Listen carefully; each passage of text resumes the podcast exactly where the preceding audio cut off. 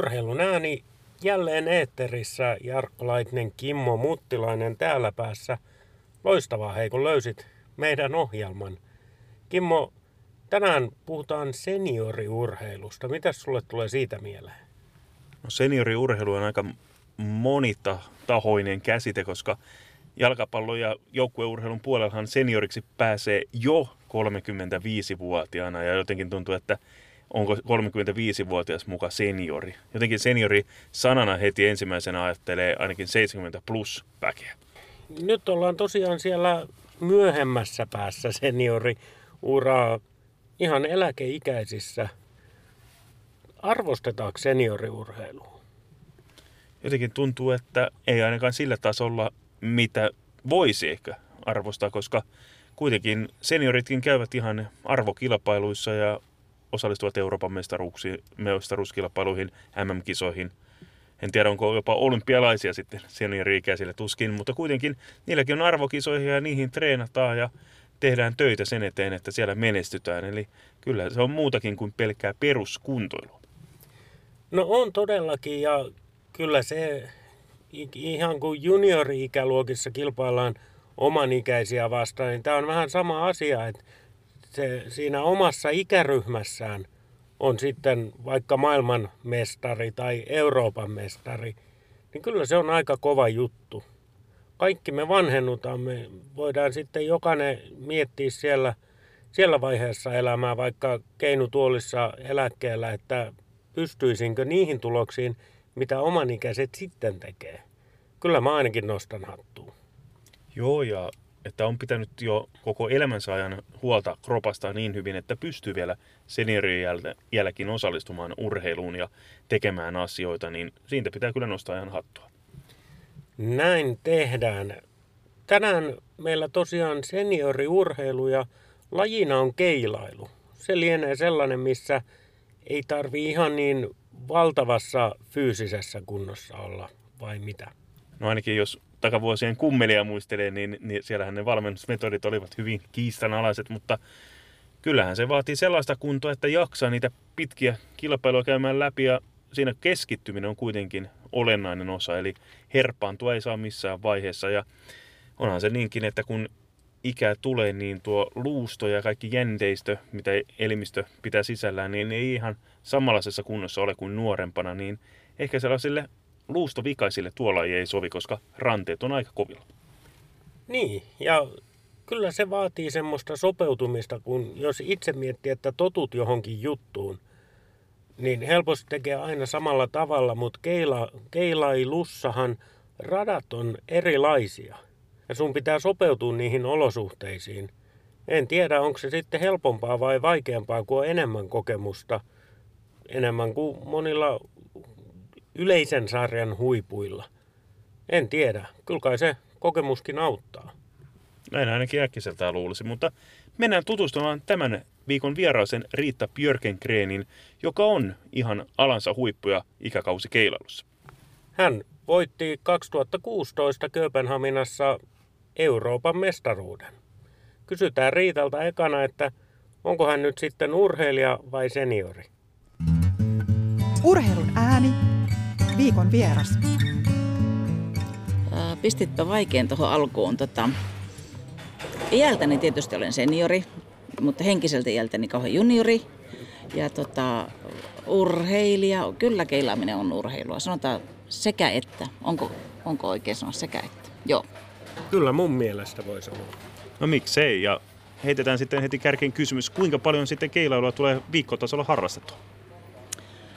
Keilaamisen kausi alkaa tuossa elokuun lopulla, päättyy toukokuun puolessa välissä se aktiivinen, milloin harjoitellaan ja milloin kilpaillaan. Ja jos ei ole tämmöinen ammattikeilaaja, kun on tämmöinen harrastelija pelkästään, kesälläkin tietysti voi keilata. Puhutaan tästä kaudesta, eli puhutaan syksystä kevääseen, niin tuota, itse käyn kolme kertaa viikossa harjoituksissa ja pyrin käymään kerran viikossa kilpailussa. Aina se ei sitten onnistu viikonloppuisin, on jotain muuta menoa tai, tai lapsen lapsen hoitoa tai muuta tämmöistä. Mutta kolme-neljä kertaa viikossa tulee käyttöä hallilla. Me ollaan täällä Kupittaan keilahallissa Turussa tekemässä tätä haastattelua, niin onko tämä se sun treenipaikka sitten? Kyllä tämä on päätreenipaikka. Et tulee käyttöä tietysti Raisiossa ja joskus Aninkaisissakin, mutta täällä on viralliset harjoitukset ja, ja sanotaan, että 95 prosenttia kilpailusta täällä Kupittaalla. Tuleeko sitten mitään ohestreeniä tehtyä siinä keilailun ohessa, eli niinä päivinä kun et ole keilaamassa, niin sitten vaikka lenkillä tai kuntosalilla? Hyvä kysymys. Olen tuossa kaksi kuukautta sitten nostanut tämmöisen kuntosalikortin, eli pyrin, pyrin pitämään nyt, olen ottanut itseäni niskasta kiinni ja, ja tota, olen ruvennut käymään kuntosalilla. Ja aikaisemmin sitten on liittynyt oikeastaan tuohon mm, treenipuoleen se, että olen kävellyt. Eli se on oikeastaan mun semmoinen ainut, mitä mä teen tämän kuntoni eteen ja paljon enemmän pitäisi tehdä. Se on ihan fakta. Varmasti meidän kaikkien, ainakin minun. Tuota niin, kolme kertaa viikossa harjoitukset, rytmittääkö ne sun viikkoa? Eli rytmittääkö sä muun elämän sen mukaan, että harjoitukset on ensi, vai harjoitteletko silloin, kun muulta elämältä ehdit? Nyt on pari vuotta ollut sillä, että tämä keilaaminen rytmittää mun muuta elämää. Kyllä. No, itse asiassa johtuu myöskin siitä, että olen tällä hetkellä työstä vapaa henkilö ja, ja parin kuukauden päästä pääsen eläkkeelle, mutta olen hoitanut mun lapsen lastani tässä sivussa, että sitä teen päivisin ja, ja sitten illat kyllä. Tämä on ykkösharrastus tämä keilaaminen. Käyn kyllä kerran viikossa lauluharjoituksessa kuorossa, mutta, mutta se on taas toisena päivänä, niitä ei ole samana päivänä sitten taas näitä harjoituksia. No sitten mennään sinun taustaasi. Minkälainen urheilija olit ennen kuin sinusta tuli senioriurheilija? En ole harrastanut oikeastaan mitään muuta urheilulajia koskaan kuin keilaamista. Ja senkin aloitin aika myöhäisellä iällä, eli nuorin lapsenikin oli jo koulussa. Et tuota, ja mä olin varmaan yli 30 silloin, kun mä aloitin. Ei ollut niinku mitään, mitään käsitystä tästä keilaamisesta. Ja, ja tota, ex-mieheni kautta tulin tähän harrastukseen mukaan. Hän on harrastanut sitä jo ihan nuoresta 15-vuotiaasta nuoresta miehestä alkaen nyt on jo eläkeläinen. Että sitten kun lapsista tuli semmoista vapaata aikaa, että ei tarvinnut enää kotona olla ja syöttää ja juottaa ja pukea, niin sitten tuli omakin vapaa-aikaa ja sitten kun mieskin täällä valmiiksi pyöri keilahallilla, niin se oli aika luontevaa sitten lähteä mukaan sinne. Että. Ja tuntui olla vähän sitä mukavaa ja niinpä se tuli mullekin sitten mukavaksi harrastukseksi ja jäi ykkösharrastukseksi. Sitten 2006, kun se oli, kun aloit kiertää näitä mestaruus, Euroopan mestaruuskilpailuja. Mistä se sai tämmöisen sytykkeen, että lähdetäänpä sinne? Sytyke oli se, että oli jo täällä tullut tuttavia täällä Turussa. Keilahallissa tietysti oli asunut täältä vuodesta 74 asti Turussa. Ja Keilahallilla on ruvennut käymään sitten joskus 85 6 niitä aikoja. Ja sitten ihmiset, kun ovat olleet mua vähän vanhempia, ne ovat käyneet ja kertonut, että siellä on mukavaa, lähde, lähdepä sinäkin. Ja sitten meitä lähti sitten ensimmäisen kerran niin kuin oma, oma porukkaa niin sanotusti, niin neljä ihmistä. Ja mentiin tuonne Genttiin ja, ja sieltä ei tullut mitään tuloksia, tieten, tai tietenkään, en mä voi sanoa, että tietenkään ei tullut, mutta ensimmäistä kertaa ei tullut mitään tuloksia. Se oli kaikki uutta ja ihmeellistä ihmeteltiin, että mihin, mikä paikka tämä on ja miten täällä keilataan. Ja oli vähän uutta, mutta sitten kun se oli mukava kokemus, niin sit siitä jatkettiin. Et yksi kerta mulla on jäänyt sen jälkeen välistä pois, oli Israel, kun en lähtenyt sinne ihan omien henkilökohtaisten mieltymysteni mukaan. Niin tota, se oli vuonna, olisiko ollut 12, niin sen jätin väliin, mutta kaikkina muina vuosina olen ollut. Ja ne järjestetään aina Euroopassa jossakin kaupungissa, ei välttämättä pääkaupungissa, mutta jossakin. Ja maa vaihtuu vuosittain mikä merkitys sillä on ollut, että viitsi kiertää näitä kisoja, että kun heti toisella kerralla, kun olit mukana, niin tuli menestystä ja heti Euroopan mestaruus triokilpailussa? No kyllä se antoi semmoisen pienen tämmöisen lisä, lisämausteen siihen, että aijaa, näinkö helpolla tätä tulee, että jos meikäläinenkin pystyy, niin tota, mikä siinä. Ja sitten sit, kun sielläkin tutustuu muihinkin ihmisiin, niin mulla on tullut ihan pari henkilökohtaista naisystävää sieltä.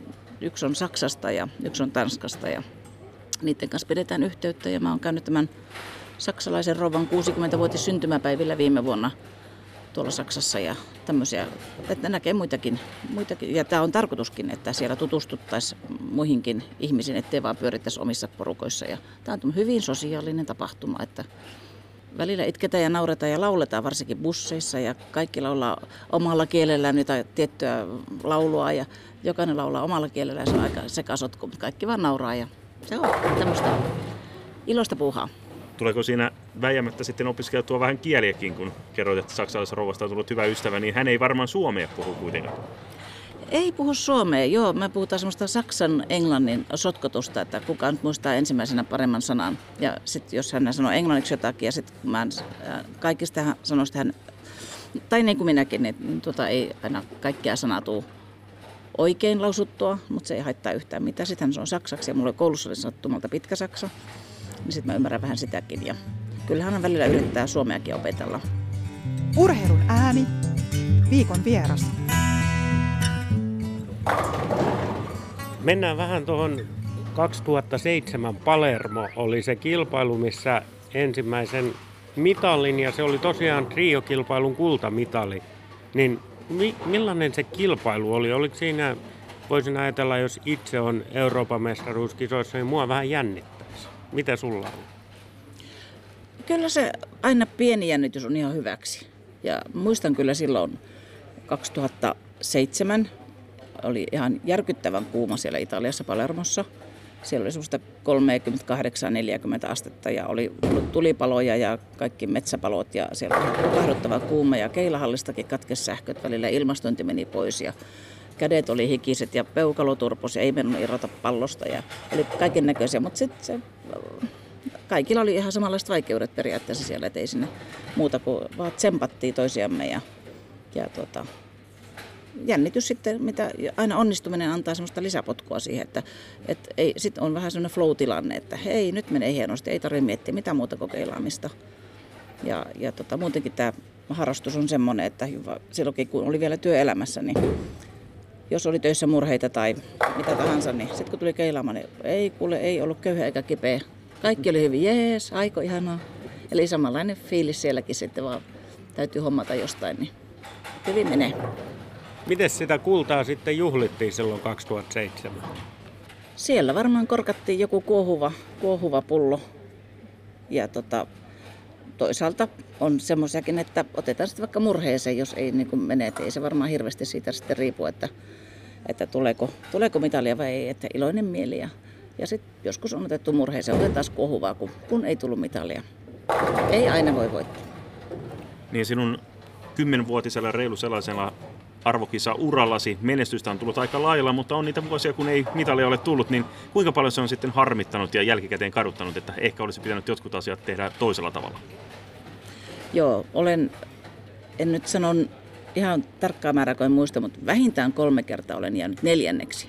Ja se on se kaikkein, varmaan se kaikkein kurjen henkinen juttu, että olisi yksi kaato tullut lisää ja miksi mä niin vaihdoin palloa tai tai jotakin väärä rytmiä olisi pitänyt peruuttaa, lähteä uudestaan, kun ajattelin jotain muuta. Että siellä täytyy vaan miettiä, että ei aina. Ja nyt kun tätä ikä on tullut, niin tämä ei ole ollenkaan haudan vakava juttu. Että ilon kautta. Täällä kun ollaan keilahallissa ja välillä kuullaan noita kaadon ääniä, niin onko se se euforinen tunne, mikä sitten kun näkee, että nyt lähti pallo hyvin kädestä, nyt tuo kaataa kaikki nuo keilat, niin saako siitä sellaisen niin kuin euforisen tunteen? No joo, sinne päin. Kyllä tota, aina välillä tietysti lähtee mukamassa niin kuin huonosti, huonosti pallokädestä ja voi voi, mutta saattaa tulla kaato ihan sattuman kauppaa, eli onnenkauppaa. Tässä on onnellakin paljon tekemistä.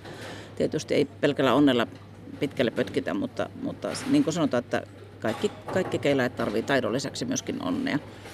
Ja joskus todella tietää, kun lähtee siis niin vaivattomasti, ei, ei, ei oikeastaan huomaakaan, niin sitten sen tietää, että kaikki on kohdallaan ja vauhti ja askeleet ja liuku ja tähtäys ja kaikki. Oikea pallo, oikea väline oikeaan tämmöiseen olosuhteeseen, niin kyllä, kyllä joskus tietää, että nyt pakko tulla ja niin tulee. Tai joskus luulet, että no niin tulee ja ei tietenkään tule, mutta tämä on tämmöistä. Niin, itse on ihan siis satunnaisena harrastajakeilaajana verrannut sitä kaatua siihen tunteeseen, minkä sain, kun jalkapallossa tein maalin junnuna. Se oli aika, aika samanlainen tunne, mutta niitä maaleja ei ikinä tullut mulle kauhean monta, eikä ole tullut näitä kaatojakaan. Että. Ja sen takia se nautinto on sitäkin suurempi, niitä pääsee harvoin juhlimaan. Kyllä, kyllä. Minä jaksan iloita kaikista. No, Riitta Björkengren, nyt on jälleen yhdet Euroopan mestaruuskisat tulossa, kun lähdet Dubliniin. Mitä siellä on odotettavissa? Joo, Dublin on seuraava etappi. Lähdetään sinne juhannusaattona ja sitten viikko keilataan näitä Euroopan mestaruuskisoja ja sitten sen jälkeen jää vielä viikko lomailuun aikaa siellä samassa kaupungissa. Nyt vähän hirvittää, jos on ennakkopaineita, kun en aio ottaa minkäännäköisiä paineita. Lähden sinne nauttimaan ja se yleensä kun lähtee sillä ajatusmentaliteetilla, että tämä ei ole niin haudan vakavaa ollenkaan. Ja jos pystyy pitämään semmoisen hyvän fiiliksen. Joskus mulla on aamulla ollut semmoinen, kun olen isossa kilpailussa ollut, että kaikki on hyvin. Siis ei mikään oikein semmoinen, kun melkein leijuu tai semmoinen olo, että haha, tästä tulee hyvä päivä. Ja muutaman kerran on niin käynytkin ja silloin on tullut hyvä mitali. Ja tota, nyt en mä ota mitään paineita. Nyt täytyy tietysti harjoitella ehkä muutaman kerran tällä viikolla vielä. Mutta en, en lähde niin sillä tavalla, että hampaat irvessä, että nyt on pakko saada jotakin. Tulee jos tulee ja parhaani teen niin kuin kaikki urheilijat sanoo, että tulee mitä tulee. Sillä mielellä. Niin, tässä on nyt se klassinen tilanne, kun viime vuonna Kööpenhaminasta voitit sekä henkilökohtaisen että Mastersin kultamitalin. Sulla on kaksi kultaa nyt puolustettavana. Oliko toi vähän puhe siihen suuntaan, että turha niiden muiden on paineita lyödä? Ei, se ei se sillä tavalla ollut, vaan itselleni en aseta paineita. Eli, eli ainahan voi tulla uusia ihmisiä joukko, mitkä ei viime vuonna ollut, ja ne on ihan maansa huippuja voi olla, koska ne ei tiedä, ketkä tänä vuonna tulee, koska se on ihan henkilökohtaisesti vapaasti valittavissa, lähteekö vai ei. Se on oikeastaan vain rahapussista kiinni, että kun ainakaan Suomessa ei varmaan kukaan saa mitään tukea mihinkään. Että kaikki on omasta pussista kilpailut ja majoittumiset, ruokailut, hotellit, matkat, kaikki. Niin tota, varmaan monta hyvää keilaa jää, jää lähtemättä ihan tämänkin, tämänkin asian takia. Että. Mutta kyllä, en minä ihan helpolla anna periksi, että kyllä mä loppuun asti, viimeiseen sekuntiin, viimeiseen keilaruutuun asti taistelen. Siitä päästäänkin hyvänä aasinsiltana tämän päivän isoon teemaan, eli arvostetaanko Suomessa senioriurheilua? Pitäisikö esimerkiksi teidän saada jonkinlaista tukea vaikka Suomen keilailuliitosta? No siitä varmaan on puhuttu tuolla keila, keila, keilailusivustoilla paljonkin. Mä en hirveästi niissä ole käynyt, mutta kumminkin tiedän, että no kaikki tietysti haluaa arvostusta, oli kuka tahansa, mikä laji tahansa. Ja, ja jos siinä menestyy, niin sitäkin enemmän ehkä. Mutta tota, musta tuntuu, mitä olen kuullut niin tällä muillekin ihmisille, että ei sitä niin hirveästi arvosteta. Että se on se nuoruus ja hurjuus, mitä arvostetaan, että sitä muut on jo vähän niin jäähdyttelyä. Että ne nyt harrastaa sitä, kun ei muutakaan enää sitten pysty tai osaa tai jaksa. Mutta tota, kai se on, mitä enemmän saa niin julkisuutta, että sitä puhutaan tai on lehdissä juttuja tai radiossa tai muissa medioissa, niin tota, että muutkin kuin nuoret voivat menestyä niin tota, kyllä mä luulen, että se on nousussa, mutta tietysti enemmänkin saisi arvostaa. Että en mä sen rahan perään sillä tavalla että se ei ole tässä se ongelma, mutta olisi vaan olisi hyvä, että tuotaisiin niin esille, että vanhanakin voi tehdä, että kaikki ei ole niin ohi. Tämä keilaaminen ei niin kuin ole oikeastaan ikälaji sillä tavalla, eikä tämä voimalaji, että tätä voi harrastaa ihan niin kuin, sanotaan niin kuin ihan lapsesta, ihan niin kauan kuin pysyy omille jaloillaan.